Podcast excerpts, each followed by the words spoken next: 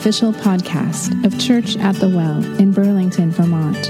For more information about Church at the Well, including gathering time and location, events, and how you can financially support the podcast, please visit us online at WellChurchVT.com. Hey, Happy New Year. Hey, you know, I was thinking this morning, I remember when it was New Year, year 2000, and everyone was freaking out about Y2K. You have to be like old to remember that. But 20 years ago, everyone was afraid that all the computers were going to shut down, airliner jets were going to fall out of the sky, cars were going to stop working. And I remember my folks down in the basement had barrels full of like kerosene and generators and stocked shelves of food. And so it's kind of weird for me to think about 2020 because I feel so old when I even say that. 2020, that was 20 years ago. But Happy New Year. No Y2K20 today. We're going to start a new series called Conversations with Jesus. And for the next 2 months, we're going to look at some conversations from the Gospels, which are the first four books of the New Testament.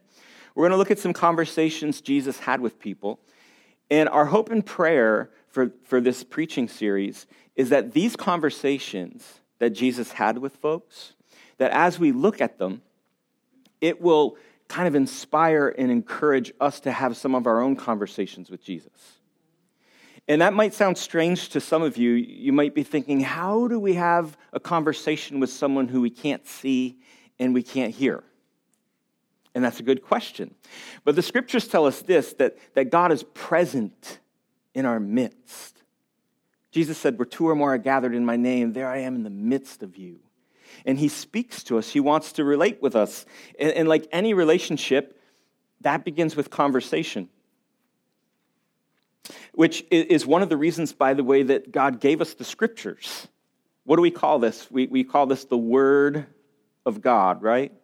It's God initiating a conversation with us. And he speaks to us in other ways besides his word, but the word is the primary way God speaks to us, through the scriptures. He can speak to us through all kinds of other ways, but then we use this as like the filter that all those things go through. And when we read the Gospels, what we find is Jesus himself having a lot of conversations with people. And one of the things that I appreciate most about Jesus' conversations is how substantial and purposeful they all are. Now, I'm sure that Jesus engaged in small talk from time to time, right? I'm sure he did. But when I read the Gospels, what I find is that every conversation that's recorded for us there is like really purposeful. It's really hefty. It's really meaningful. It's really rich.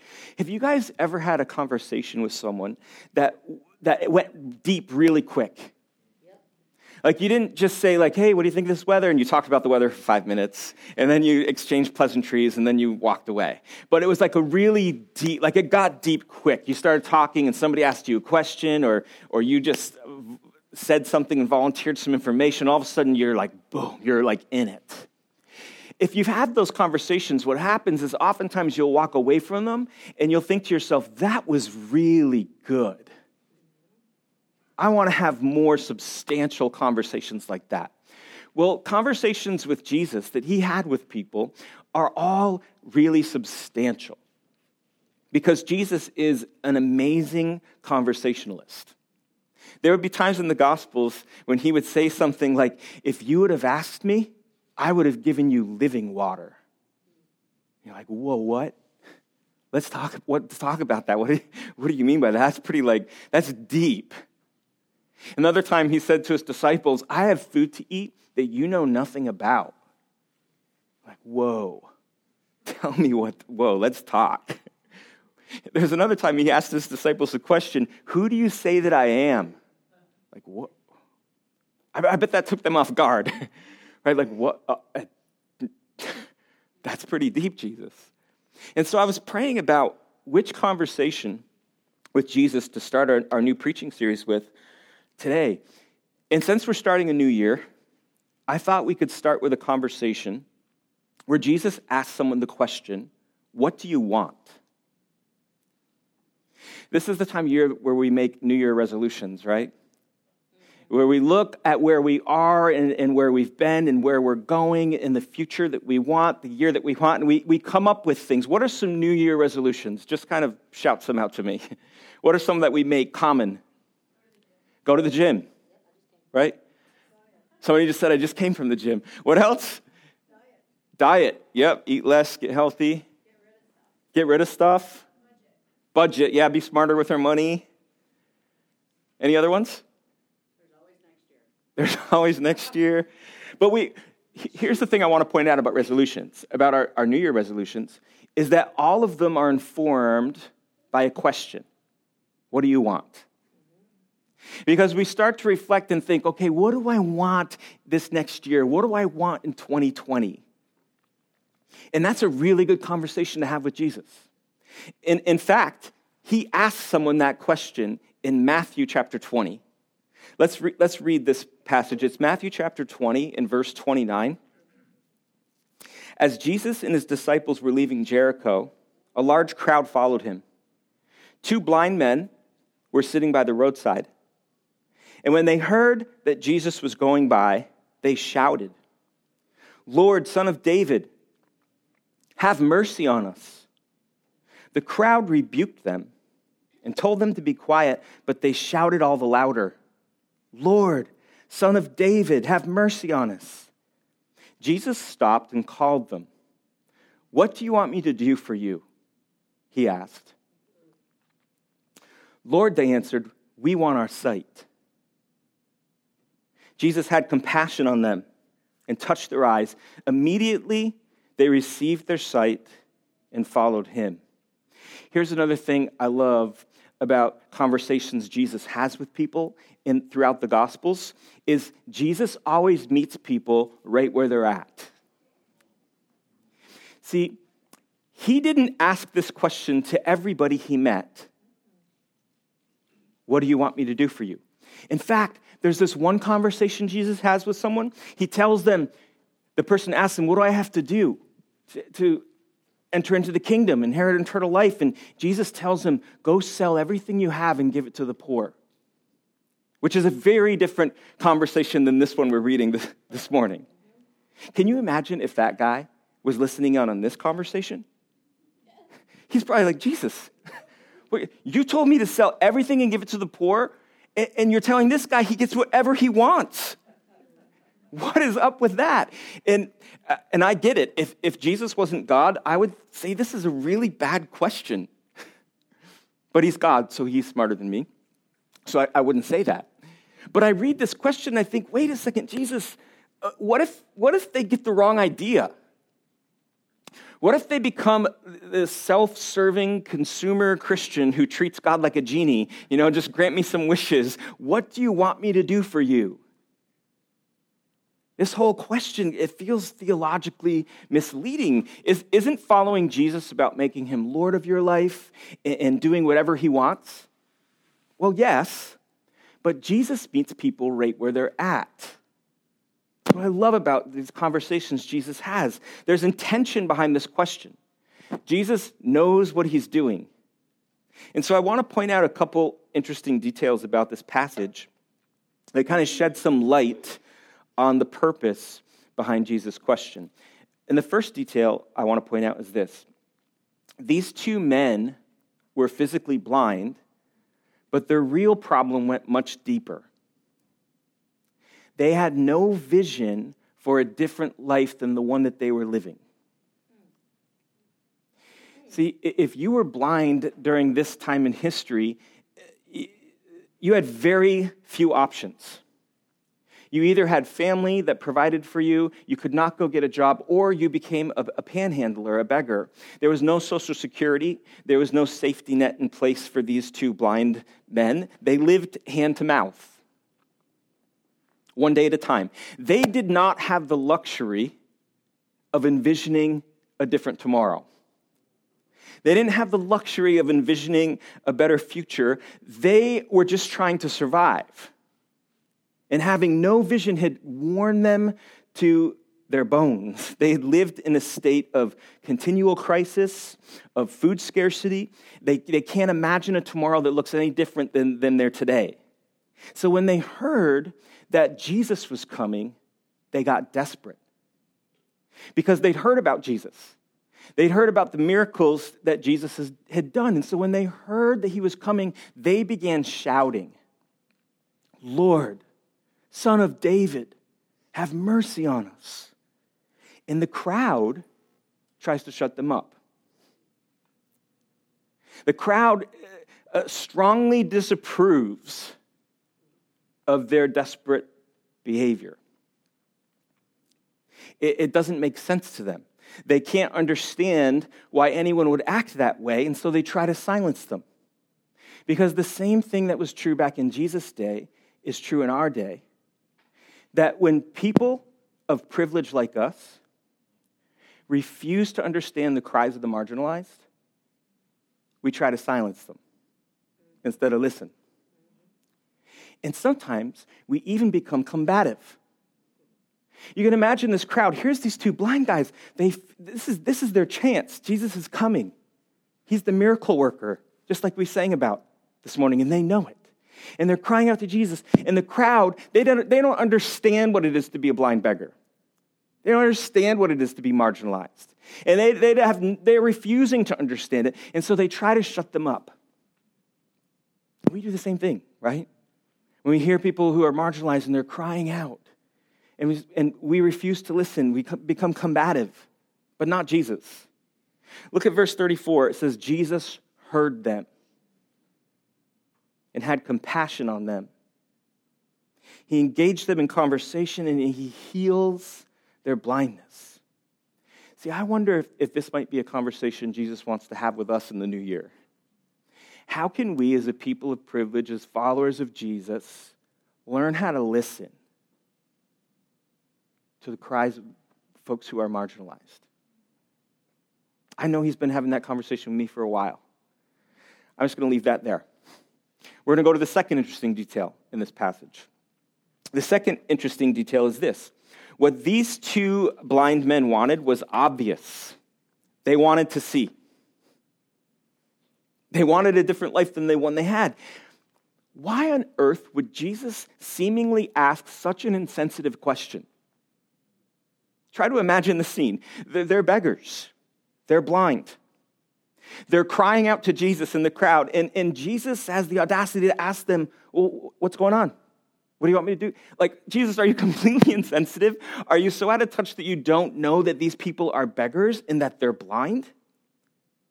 It seems insensitive of him to ask that question, but here's the thing we need to know. When God asks you a question, it's not because he doesn't already know the answer. It's because he wants you to know the answer. And so he asked these two blind men, what do you want me to do for you? What do you want me to do for you? Because Jesus wanted them to articulate what they wanted. See, I'm convinced of this. If we're ever going to live the life that God intends for us to live, we need to know two things. What do we want, and what does he want for us? We need to know those two things.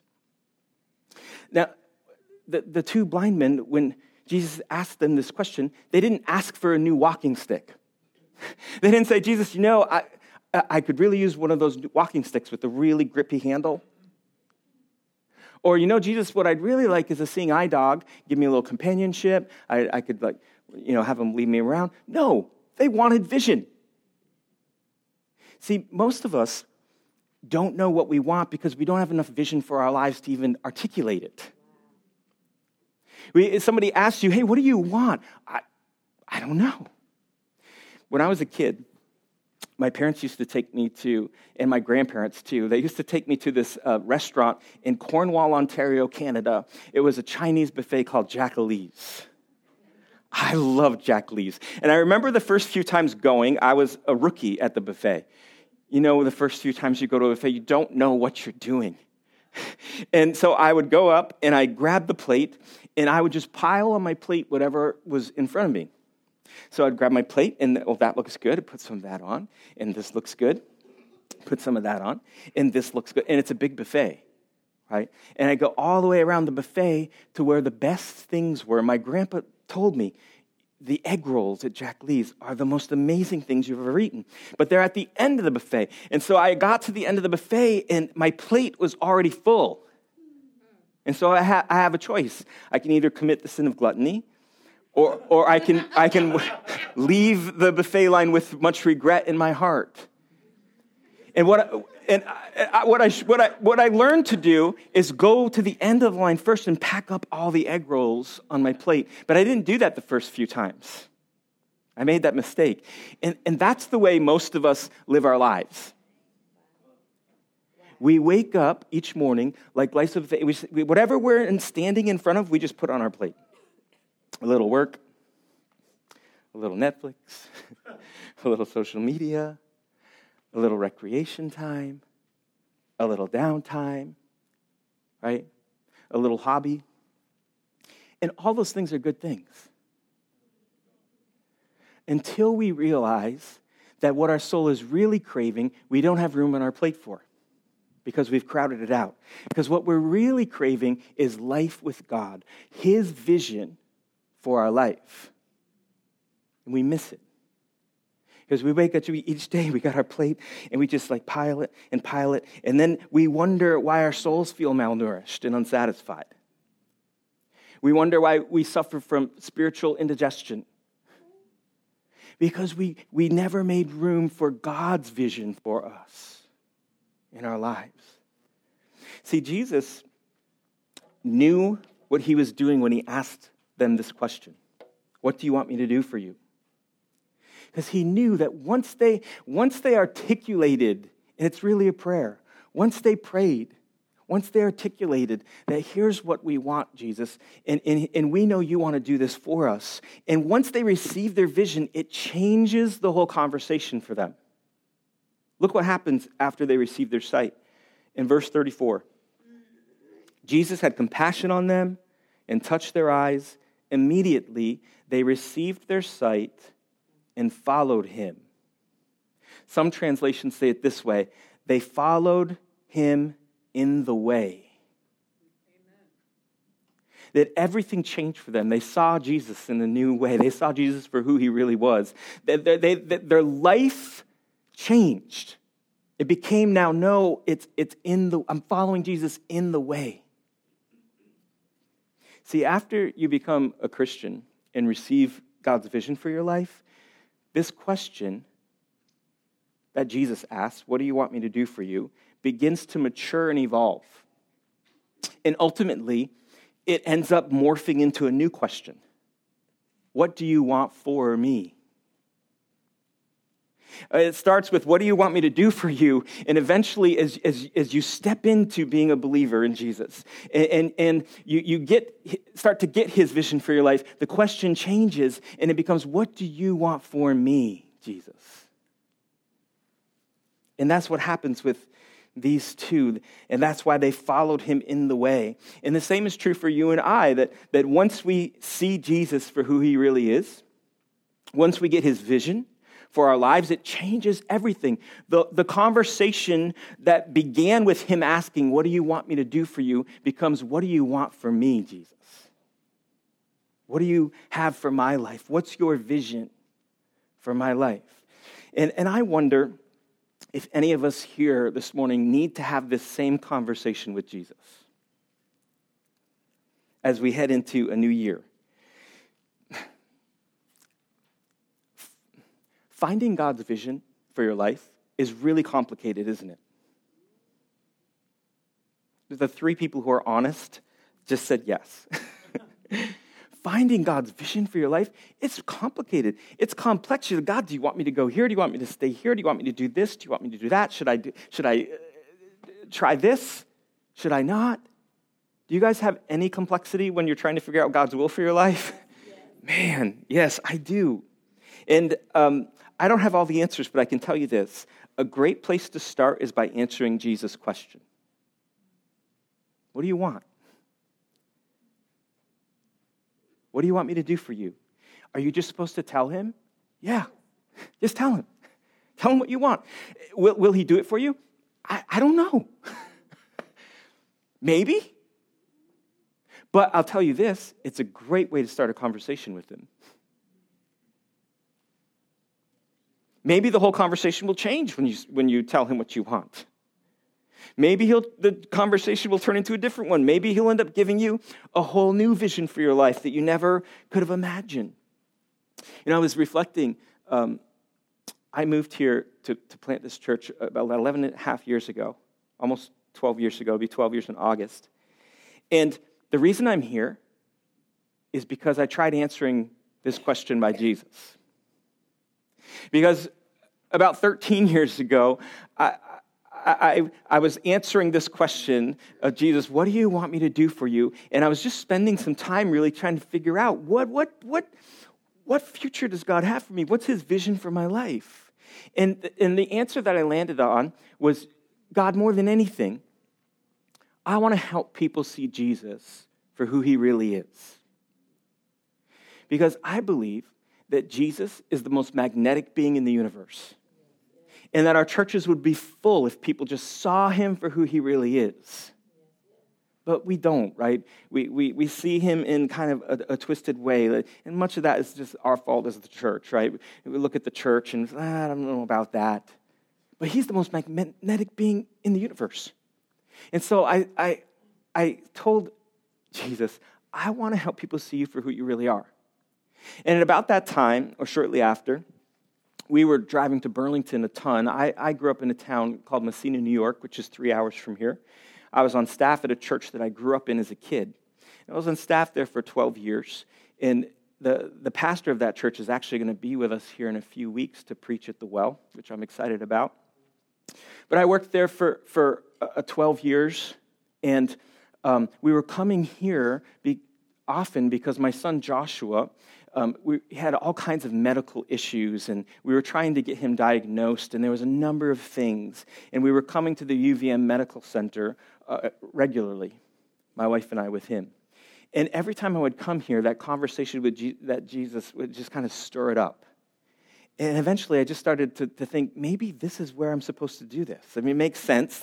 It's one of the most unchurched cities in the country. And wow, like, what would it be like to come here and show people who Jesus really is? And I don't even know if I can do that. I don't even know how to do that. But that sounds really cool. I was more naive than courageous, I think, not knowing. And I remember talking to my wife about it, and my wife is amazing. You just bring something to your wife. Hey, we're going to leave this really stable church of about 400 folks and this great job, this wonderful community, and you know all the security. And we're going to leave our house and we're going to go to Burlington and we're going to start with nothing from scratch. What are you going to do? I don't know. Doesn't it sound amazing? And my wife was like, yeah, let's go do it. I hope I can do that for her one day. Where she's having a conversation with God, and she says, let me invite you into this conversation. I have the faith enough to be like, okay, let's. And what I did is I started praying earnestly. I started seeking the scriptures, because that's what you're supposed to do when you have a conversation with God. You're supposed to talk to him about it, tell him what you want. You're supposed to also invite other people into the conversation with you, but people you respect and trust. People you know that they don't have an agenda. They want God's best for your life. Talk to them about it. Invite them into the conversation. I started talking to my pastor, who again will be here with us in a few weeks. I started talking with some of my friends and my family members. And over a period of time, eventually I got enough vision to just get up and follow Jesus here. And man, it was scary. We drove the U-Haul across the bridge, and some friends of ours helped us move, and they unloaded us, and they drove away. And I thought, what do we do now? It was just my family and two young adult friends. You can't just stick a sign in your yard, say, hey, I'm a pastor. I'm here to start a church. You should come talk to me. That just makes people run away here. But it started with a conversation. What do you want me to do for you? And now, the conversation you have with Jesus is going to be different than mine.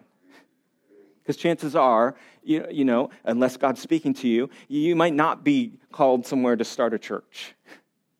But I guarantee you, he wants to have this conversation with you. What is it you want? Now, don't be surprised if the conversation and the question starts to morph and becomes, what do you want from me, Jesus? Because that'll likely happen. So here's what I want to do this morning to close with, is I wonder if we could just pray together and kind of step into this conversation with Jesus. Y'all feel comfortable about that? I'm kind of tricking you into a conversation with Jesus here, aren't I? I don't mean to. If you're not comfortable with this conversation, just wait. But if you say, hey, you know what? I really do want some vision for this next year. I want vision in 2020. There's a dad joke there. I'm going to resist it. It's right on the tip of my tongue. I'm going to pray that we get the courage to have this conversation with Jesus. How's that? All right. Let's pray together. And invite the band to come up too. God, I'll confess that sometimes I don't even know my own desperation. That in my soul, I'm a blind beggar sitting on the roadside with no vision for my life. And I know in my heart that all it takes is Jesus to come along and for me to cry out so that I can receive his vision, but it's really scary. Because at least I know what it's like to sit by the road as a blind beggar. Sometimes I'm scared of what he's going to call me into. So God, I know the disciples, that one of the things they prayed for the most was courage. And so that's what I'm going to do for me and my friends here, is we're just going to ask for courage. Because we know that you have vision for our lives. You have something that you've created for us to step into.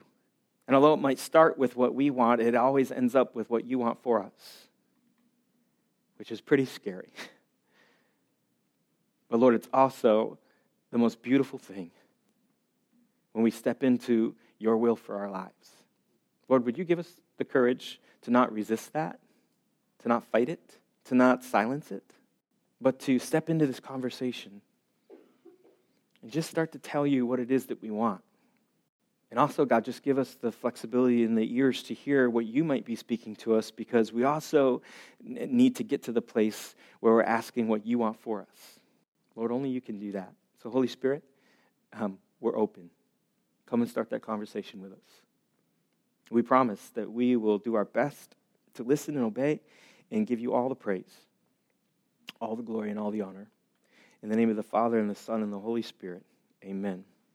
Amen. Let's stand and sing together. Thank you for listening to our podcast. Church at the Well is a community reintroducing Jesus in Vermont through worship, service, creativity, and community.